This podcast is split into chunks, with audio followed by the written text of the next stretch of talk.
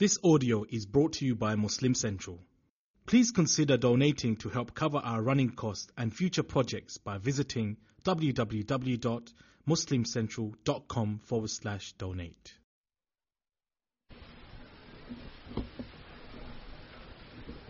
Assalamu alaikum wa rahmatullahi wa barakatuh. Bismillahir Rahmanir Rahim in the name of Allah, most gracious, most merciful. Alhamdulillah Rabbil Alameen all praise is due to Allah subhanahu wa ta'ala creator, nourisher, cherisher, sustainer and protector of one and all. وأصلي وأسلم على نبينا محمد وعلى آله وأصحابه أجمعين. Blessings and salutations upon beloved Rasulullah sallallahu alayhi wa sallam the Prophet of Islam, Muhammad ibn Abdullah, and all his companions and all those who followed him and who are following him up to this day and who shall follow him up to the day of Qiyamah. Ameen. Praise be to Allah subhanahu wa ta'ala who has guided us to this. Had it not been for His guidance, we would have never been guided to this. It is solely through the mercy of Allah subhanahu wa ta'ala and His acceptance that He has made us from amongst the Muslimin and the Ummah of Muhammad sallallahu alayhi wa sallam. Honored ulama, beloved brothers, dearest sisters and listeners, Tonight being most, the most blessed eve of Jumu'ah and a Friday, we ask Allah subhanahu wa ta'ala to grant us acceptance and to give us the extra reward for having stood in Salatul Taraweeh. May Allah subhanahu wa ta'ala really and truly bless all those who have facilitated such a venue and may Allah subhanahu wa ta'ala make it easy for them and for all of us as well. In some of the verses that were read in last night's Taraweeh, Allah subhanahu wa ta'ala makes mention of a very interesting story of the children of Adam alayhi salatu wasalam. And I'd like to go back to last night's Taraweeh and mention this story in order to extract from it some points of benefit. The story is regarding Abel and Cain, Habil and Qabil. These were two sons of Adam alayhi salatu wasalam and one of them became jealous of the other. When Abel or Habil had actually given forth a sadaqah. And at that time, the sign of acceptance of a sadaqah was that a fire used to come and eat it up. If the fire ate it from the top of the mountain, it meant that the sadaqah was accepted by Allah subhanahu wa ta'ala. And if a fire did not eat it, that means it was not accepted. So, Habil happened to be a shepherd and he took some of the best of his sheep in order to give as a sadaqah and he put them on the mount and he found that the fire had eaten it after some time. Whereas when Qabil came with his crop he put it forth but he had chosen to give the low grade crop the crop which was what I would like to term today reject which means the lowest grade of the crop that he had. And he put it forth it was not accepted. The fire did not come and eat it. So he had an argument with his own brother. Regarding what? The virtue that Allah had given his own brother. Allah chose his brother over him and he became jealous against his own brother. From this we also learn that when a person becomes jealous of something that Allah has given somebody else, their fight is not with that person, it is with Allah.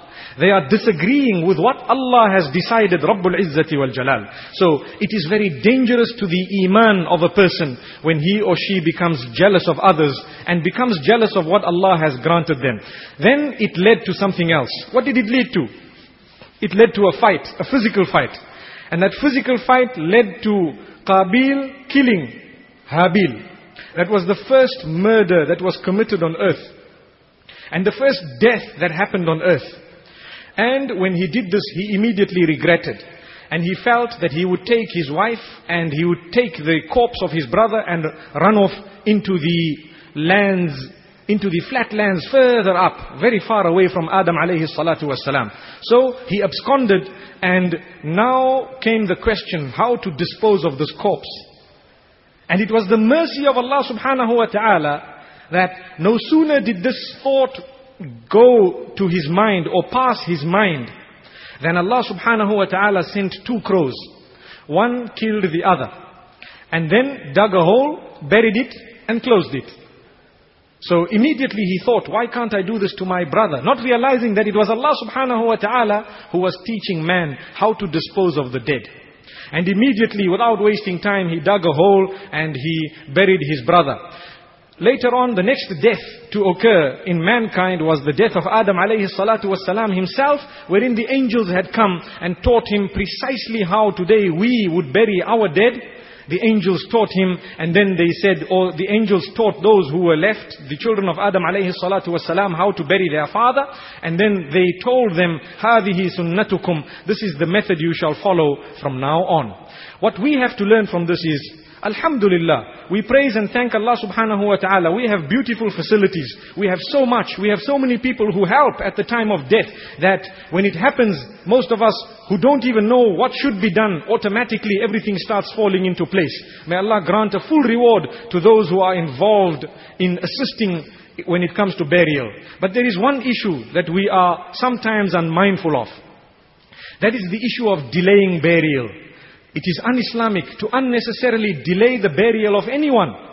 And normally what we would do, we would, or should I say, unfortunately, many of us would wait for relatives to come from distant lands. Yes, if it happens to make a two or three hour difference, inshallah, there won't be harm. But if there is more than four, five, six hour difference, have mercy on the deceased and understand it is the sunnah of Allah subhanahu wa ta'ala. Even in the case of the original murder, He sent immediately crows to teach them what should be done and immediately the body was buried. We should not delay. We should not unnecessarily delay. There is no fixed time frame in Islam, in the Sharia. But we are taught as soon as possible. Once the papers are ready, once everything is ready, the grave is there, there is no, meaning there is no need to delay it from a low point of view, then inshallah we should go ahead within the next few hours. Yes, if there is someone very important we are waiting for, the maximum we should give them is two, three hours. Again, I am saying this is not a strict Islamic time limit. But because we have to stick to as soon as possible, we should not unnecessarily delay to the following day or to late hours of the night when it is a hot summer's day, when the body begins to let off a smell, and that is the last thing that you will ever remember of this person. It is not healthy, it is not good, it is not Islamic. May Allah subhanahu wa ta'ala grant us understanding of the hadith where Rasulullah sallallahu alayhi wa has taught us that three things should never be delayed. The first is salah. When the time of salah comes, don't say, yes, I know the last time is only at sunset for asr, or just prior to sunset, let me wait, let me delay. That is un-Islamic, it is incorrect. Similarly, the second thing is, when the janazah has come forth, do not delay it.